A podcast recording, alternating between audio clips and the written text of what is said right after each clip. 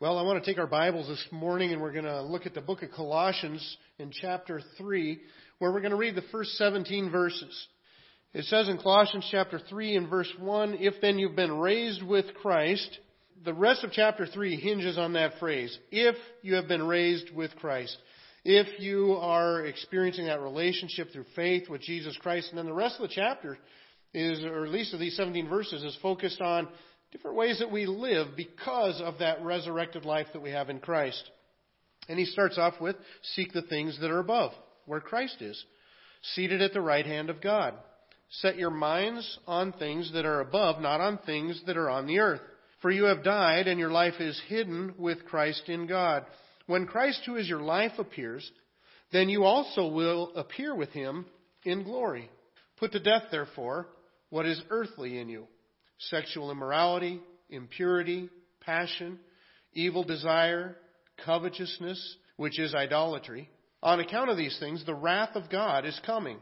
In these you too once walked when you were living in them, but now you must put them all away anger, wrath, malice, slander, and obscene talk from your mouth.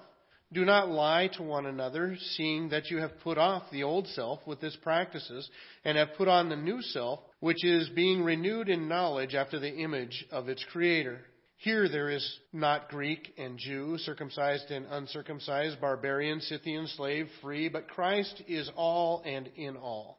Put on then as God's chosen ones, holy and beloved, compassionate hearts, kindness, humility, meekness, and patience, bearing with one another, and if one has a complaint against another, forgiving each other. As the Lord has forgiven you, so you also must forgive. And above all these, put on love, which binds everything together in perfect harmony. And let the peace of Christ rule in your hearts, to which indeed you were called, in one body, to be thankful. Let the word of Christ dwell in you richly, teaching and admonishing one another in all wisdom, singing psalms and hymns and spiritual songs with thankfulness in your hearts to God. And whatever you do in word or deed, do everything in the name of the Lord Jesus, giving thanks to God the Father through him. Christianity as a religion is not a philosophy. It's not just a list of things that you do and you don't do, and not just a list of wise principles with which you can live out God's will. It does include those, but it's not primarily those. In fact, those are actually secondary. Those are actually the fruit, whereas the root of Christianity is actually in a, a person. Now, obviously, the person is Jesus Christ, but it also focuses on this event. There's an event that happened within history that cleanses us before God, that can make us right with God. And that, of course, is the event of Jesus Christ going to that cross and dying on that cross for us as a sacrifice for our sins, and then his resurrection from the dead. On Good Friday, we focused on the cross, and we talked about how Jesus offered himself as a sacrifice for our sins, as both the sacrifice and the high priest. Well, you know, the interesting thing about the high priest is that when they offered the sacrifice, how did the people know that the sacrifice was accepted by God. The way that they knew that the sacrifice worked was if the high priest came out of the tabernacle, out of the Holy of Holies, alive. Because if he offered an inappropriate sacrifice, an unacceptable sacrifice, the high priest himself would be put to death. And so if the high priest came out alive, then the sacrifice was acceptable before God. And that's exactly what we see in Jesus Christ. He went onto the cross as our sacrifice, offering himself as also our high priest. But how do we know that his sacrifice was acceptable before God? Because he came out of that alive. He completed the task. He was the sufficient sacrifice for all of our sins and the sins of the whole world. And that's why the resurrection is such a prominent place within Christianity. It is the central teaching of the apostles. In fact, as we look at the book of Acts, and in the book of Acts is the history book of the early church, we find that the resurrection is the prominent message of the apostles. In Acts chapter 1, in verse 22, the apostles are trying to decide what to do about Judas. Remember, Judas had betrayed Jesus Christ and went out and hung himself afterwards. And so they were down to 11 apostles instead of 12. They see a passage in the Old Testament that says, you know what, somebody else needs to replace him. They go to pick a new apostle. Now, what are the qualifications? Who can be an apostle? These are the qualifications that they use in Acts 1:22. Beginning from the baptism of John until the day when he was taken up from us, one of these men must become with us a witness to his resurrection. To be an apostle, they have to have been an eyewitness of Christ. They have to have been with Christ from the time he was baptized by John before his ministry began to the time that he was taken up onto the cross. So during his whole ministry, they have to have been there. See, the apostles weren't the only ones that hung around Jesus. There were others that hung around as well. And so they pick between these, they narrow it down to two people, and then finally they choose one that would replace them.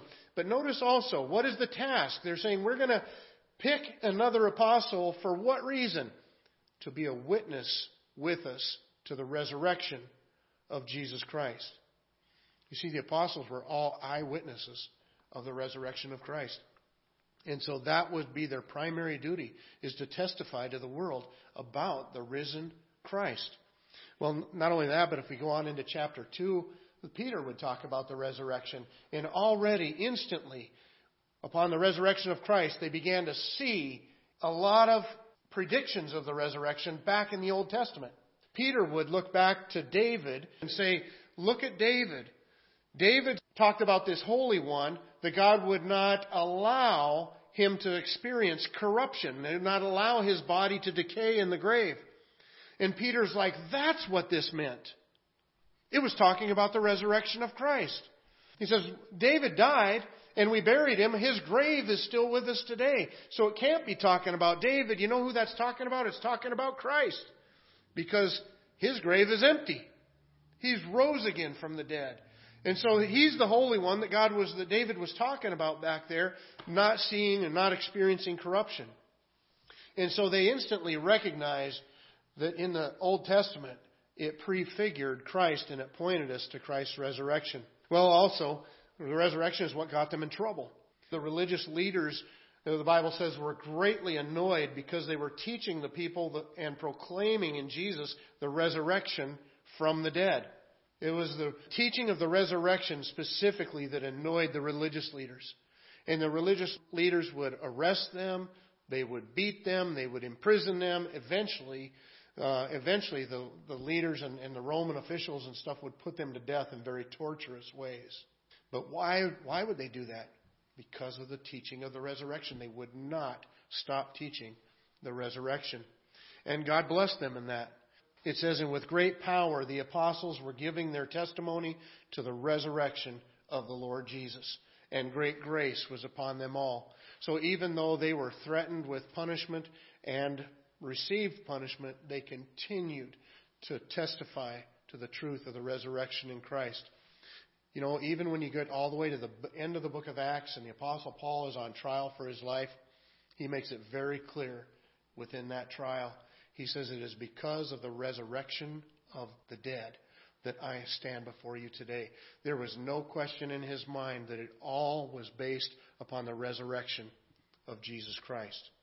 In fact, the apostle Paul would tell us in 1 Corinthians chapter 15 of the prominence of the resurrection in our message.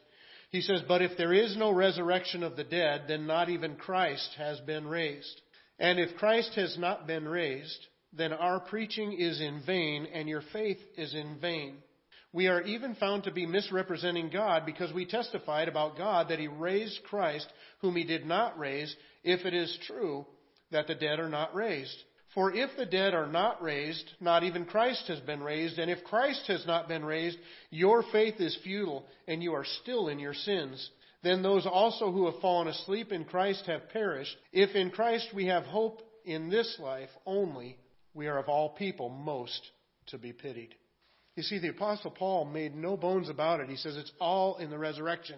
If Jesus Christ didn't rise from the dead, then you're not going to rise from the dead either. If Jesus Christ didn't rise from the dead, then you're still in your sin. Our preaching is vain. In fact, our preaching is a lie, he said. We're being deceptive. It's empty. Your faith is empty. Everybody who's died believing in Christ is not in heaven like we say that they are. They're, they're lost forever. All of it hinges on this one thing the resurrection of Jesus Christ from the dead. But you know what? As we look through the Bible, we find that the Bible has several different ways that it focuses on the resurrection. the, one of the ways that it focuses on the resurrection is the surety of Christ's resurrection. I think of 1 Corinthians chapter 15, and there's, and there's other places as well, but that's dominant because he just lists the witnesses. He says, Look, I saw Christ alive again. This is the Apostle Paul uh, after he was dead. He says, Peter saw him, James and John saw him, the, the rest of the 11 apostles all saw him alive again after he was dead. He talked about a group that consisted of over 500 people, all saw Christ alive again after he was dead at the same time. And remember, during the time of the apostles writing this, he does tell them, some of those people have died, but most of them are still alive. In other words, you can go ask them for yourself. And so the Bible talks about the resurrection and just the surety. I don't think that there's a historical event that is more verifiable than the resurrection of Jesus Christ. We have so much eyewitness testimony and corroboration, and people that had nothing to gain from it and everything to lose. I, just really don't think you can find an event in history that you can corroborate as well as you can the resurrection of Jesus Christ. But the Bible also tells us about how that is proof of who Christ is. If Christ can tell you that he's going to be put to death and then raise again from the dead, and then he does it, he is not an ordinary person. He is who he claimed he is. He is the Son of God. In fact, Romans chapter 1 tells us that he is declared to be the Son of God with power through the resurrection of the dead. And so the resurrection is proof of who Christ is. Also, we see that the resurrection is a guarantee of our resurrection. Did you notice in that passage that we read by the Apostle Paul that he had our resurrection and Christ's resurrection just linked together so strongly? He said, Look, if there is no resurrection of the dead, talking about our resurrection, he said, then Christ isn't risen either. And if Christ isn't risen, then you're not going to rise either. And in fact, he refers later in the passage to Christ being the first fruits of the resurrection of the dead. First fruits implies that there's more to come the first fruits was an offering that they would offer to God when they take the first part of their harvest and offer it back to God, saying, God, we know that there's even so much more to come, and we're just so thankful for it. Well, the Apostle Paul would refer to Christ as a first fruits of those risen from among the dead.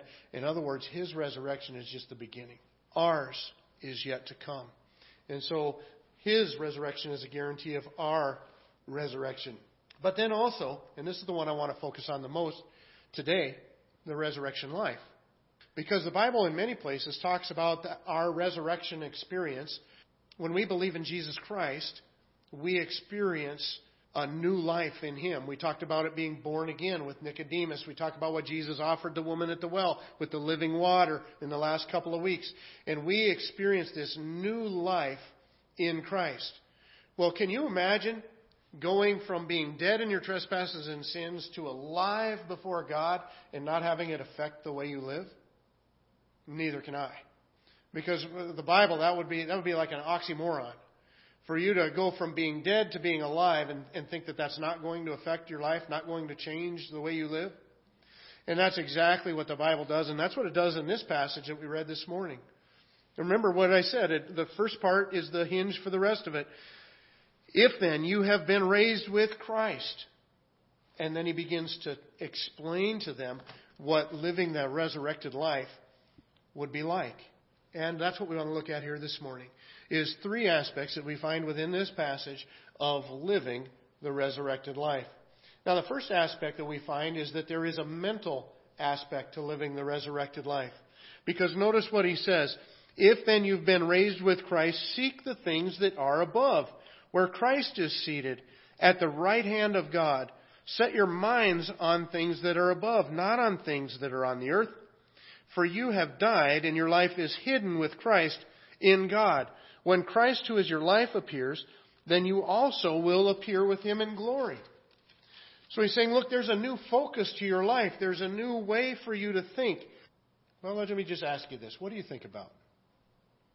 What do you find yourself as you're going through, not just sitting in church or, or watching from your living room this morning, but as you go through your day, as you live out your life, what do you find yourself thinking about? Now, all of us are going to have those things that we think about. We think about things that we eat. We think about things that we want to do. We think about our family members and friends, and, and all those things are fine. But if we have experienced the resurrected life of Christ, there should be something else that takes up a dominant place in our thinking, and that is God. That is Christ. When we experience that resurrection life, we have this spiritual life within us now. That our mind should go often to God. Our mind should think about spiritual things. We shouldn't spend all of our time thinking about things that are temporal, things of, entertainment and things of work and, and things of uh, just our earthly relationships. We should also think of things that are spiritual. Our mind should be focused on things that are above and how those things should affect the way that we live down here as he's leading us through in this in this passage as well. There's a, a new mentality to this resurrected life. And you know what? Sometimes we can get so caught up. In fact, I often wonder in the last few weeks if this isn't part of maybe some of the God's purpose in this coronavirus. Hasn't it all kind of taken all of us and just made us slow down? Hasn't it taken all of us and just kind of make us stop and think? You know, we can get so caught up in the day to day and the different functions that are going on and the experiences that we're going through, and we can forget all about God and we can forget about heaven. And the Apostle Paul is saying here, not in this resurrected life, you can't. As you experience this resurrected life in Christ, think about God. Let your, let your thinking about God and your thinking about spiritual things, your thinking about Christ control everything else that you participate in. It's not that you're not going to think of those other things or do those other things or be involved in those other relationships, but your involvement in those things should be impacted by the resurrection life that you have now. And it will be if you spend a lot of your time thinking about Christ, thinking about God's Word, thinking about those spiritual things. He tells us to do this many places throughout the New Testament. I think of Romans chapter 8 in verses 5 through 8. It says, For those who live according to the flesh set their minds on the things of the flesh. You know, it's kind of like that old story about the guy that fought the dogs, and he always bet on the right dogs, but they were all his dogs. And somebody asked him, How do you always know which one's going to win? He says, Well, the one that I want to win, that's the one I feed. Now, I always think of that when I think of this passage. Because it says what you put your mind on is what's the side that's going to win. If you're thinking about fleshly things all the time, then sin is going to prevail in your life. If you're thinking about spiritual things often or all the time, then God is going to win in your life. The battle is in your mind. Those who live according to the Spirit set their minds on the things of the Spirit. For to set the mind on the flesh is death, but to set the mind on the Spirit is life and peace. For the mind that is set on the flesh is hostile to God, for it does not submit to God's law. Indeed, it cannot. Those who are in the flesh cannot please God. 2 Corinthians 4:18 says we look not to the things that are seen, but to the things that are unseen. The things that are seen are transient, but the things that are unseen are eternal. In Romans chapter 12, verse 2, he says, Do not be conformed to this world. The word conformed means molded by outward pressures. He says, but rather be transformed. That's a different word. It's a word we get our word metamorphosis from. It's like the, what the butterfly goes through or uh, in that cocoon as it's changed from a caterpillar to a butterfly. And you see what that is, that's a change from the inside out. And he says, but be transformed. Well, how does this happen? It says, by the renewal of your mind, that by testing you may discern what is the will of God, what is good and acceptable and perfect. Whether we're conformed to this world's image or whether we're transformed in the image of our Creator depends on whether we're renewing our mind. It also has to do with our spiritual warfare. You know, the Bible tells us we have a spiritual enemy, being Satan and his demons. And we're in a constant battle. Well, this is also the key to how you win that battle. In 2 Corinthians chapter 10 verses 3 through 5 it says for though we walk in the flesh we are not waging war according to the flesh for the weapons of our warfare are not of the flesh but have divine power to destroy strongholds. Now he's going to tell you how that works. We destroy arguments and every lofty opinion raised against the knowledge of God and take every thought captive to obey Christ. You see where you win that battle, that spiritual battle against Satan and his armies? Taking every thought captive, bringing it into obedience to Christ, tearing down every argument that is against God or ungodly. You win that battle in your minds. You see, if we're going to experience this resurrected life, not just in the future, but right now in the everyday, there's going to be a mental aspect to this resurrected life. Well, not only is there a mental aspect to this resurrected life, but there's also a moral aspect to this resurrected life as well. Because that's what he begins to deal with next. Beginning in verse 5, he says, Put to death, therefore, what is earthly in you. And then he's going to make a big list, and most of these are they're self-explanatory. Sexual immorality is basically our word fornication. It's any sex outside of the bounds of marriage, the parameters that God gave us for experiencing that gift. Impurity, passion. Now, passion, there's, there can be good or bad, but, but if you think of it uh, more in the word lust, that's the idea here. It's, it's passions that are, that are not in line with righteousness or with God's will. And then he goes on and talks about covetousness as desiring other people's goods, trying to find our satisfaction in things and in experiences rather than finding our satisfaction in God, as he does even provide some of those things and experiences for us. But then he also goes down a little bit farther. He talks about anger and wrath and malice and slander and obscene talk. And so there's a lot of different ways that the things that he deals with. What is he doing? He's showing us that there's a morality to this resurrected life. This passage, similar to what he does in Ephesians, he tells the people to put off one lifestyle and put on a new one. If you've been raised with Christ, remember it all hinges on that. If you've been raised with Christ, then all those old things, you're dead to those things, those sins that you used to walk in. You're dead to that. But now you need to live a new life in Christ, a very moral life in Christ. Now, lest we get confused, the order is very important. He's saying, You have a resurrected life. Now you need to live like it. You see, you will never get a resurrected life by trying to live up to it. He's not telling these people how to become Christians, He's telling them how to behave as a Christian. That's the way it always works in the Bible. Even back into the Old Testament, if you think with me for a moment, just back to when God delivered the nation of Israel out of Egypt through the hand of Moses. What do we see happen? God delivers Israel. He saves them and brings them out into the wilderness. Then he gives them the law. As my people, this is how I want you to live. You see, it always works that way. You can never keep the law in order to become a child of God. You have to become a child of God, and then God tells you how to live in His family. That's the way that it works.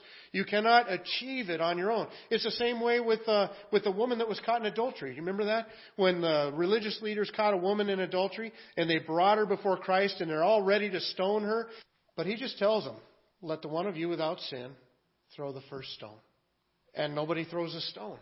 They all turn and they walk away, starting with the oldest down to the youngest, and they leave just her standing there and the Bible tells us in John chapter 8, Jesus stood up and said to her, Woman, where are they?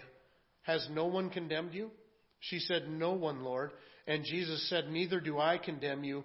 Go, and from now on, sin no more. You see what Jesus did with her? First, he forgave her. First, he saved her. Then, he told her, Sin no more. You see, uh, that would kind of happen some of it at the same time because we come to Christ through repenting of our sins and putting our faith in Him. But the point is, it's not like you have to clean up your life to come to Christ. It's not like you have to get better. It's not like you can live this set of principles or values or character traits and be, and in that become a Christian. No, you have to become a Christian. And then God tells you, this is how I want you to live as a Christian, bearing my son's name, because you're my children. It's kind of like my home. You know, there were things that you could not do, we were not allowed to do in my home. And every once in a while, when I'd get in a squabble with my dad about, well, can I do this or can I do that? And he would say, no, you can't do that. And I'd say, well, this friend gets to do that or that friend gets to do that. Dad says, they're not my kid. That's the way God is with us. Sometimes we look at the world and say, well, that looks like kind of like fun what they're doing out there. God says, they're not my kid. You're my kid. This is how you behave in my family. I remember my parents making it very clear that in our family we behave certain ways and we don't behave certain ways. But I was already part of the family. I didn't do that to become part of the family. I did that to show that I was part of the family. And that's what happens with us as well. You see, this resurrection life has a moral aspect to it as well. But then lastly, it also has a relational aspect. Right toward the end, as he's dealing with those different mm, uh, morals, We notice that a lot of those, like anger, wrath, malice, slander, those are things that we would, if we participate in those, we're actually using those against somebody else. And then when we start up again in verse 12, he says, Put on then as God's chosen ones, holy and beloved, compassionate hearts, kindness, humility, meekness, patience. These are all things that involve relationship. We're not to be angry in our relationships. We're supposed to be loving kindness. We're supposed to be patient with one another. In fact, right in between those two lists, we notice in verse 11, he says, Here there is not Greek and Jew, circumcised and uncircumcised. That was the big division in their culture between the Jews and the Gentiles. And he says, Look, here, there is, there is no Greek, there is no Jew, there is no circumcised, there is no uncircumcised, there's no barbarian, there's no Scythian, there's no slave, no free, but Christ is all and he is in all. And so what he's doing is he's taking all those ways that the people in their culture were separating one another. You're, you're uncircumcised, I'm circumcised. You're Gentile, I'm Jewish. You're Scythian, you're barbarian, I'm free. You're, and he's saying, look, forget about all that stuff. We're all in Christ. And in Christ, we need to treat each other not with those divisions, but in unity. I love verse 13, bearing with one another. That means putting up with. You have to put up with me. I have to put up with you. Let me put it a different way. I get to put up with you. That's the way God sees it. And he says, and if you do have a fault against one another, what's the, what's the antidote? What's the answer? Forgive. Forgive just as God has forgiven you. And so the first relationship that we see him dealing with is with one another. And I love this. This is why community is so important. And we were talking about that this morning as people were picking up roles. Some of the people were saying, you know what? Being separated like this really makes you feel the importance of community. We want so badly to be back together again. You know, the commands that God gives us within Scripture can't even be carried out without community. There is the assumption of community. These relationships are so important. And then not only that, but he gives us the last relationship that he focuses on is our relationship with God. Because he talks about singing psalms and hymns and spiritual songs and have exercising this gratitude out of our heart toward God. What is he describing? He's describing worship. And you know, it always comes down to those two relationships, doesn't it? When God gave us the Ten Commandments, the first four commandments deal with our relationship with God, and they should be first. He's the priority. The last six of the commandments deal with our relationship with one another. When Jesus was asked, What's the greatest commandment? He gave them two.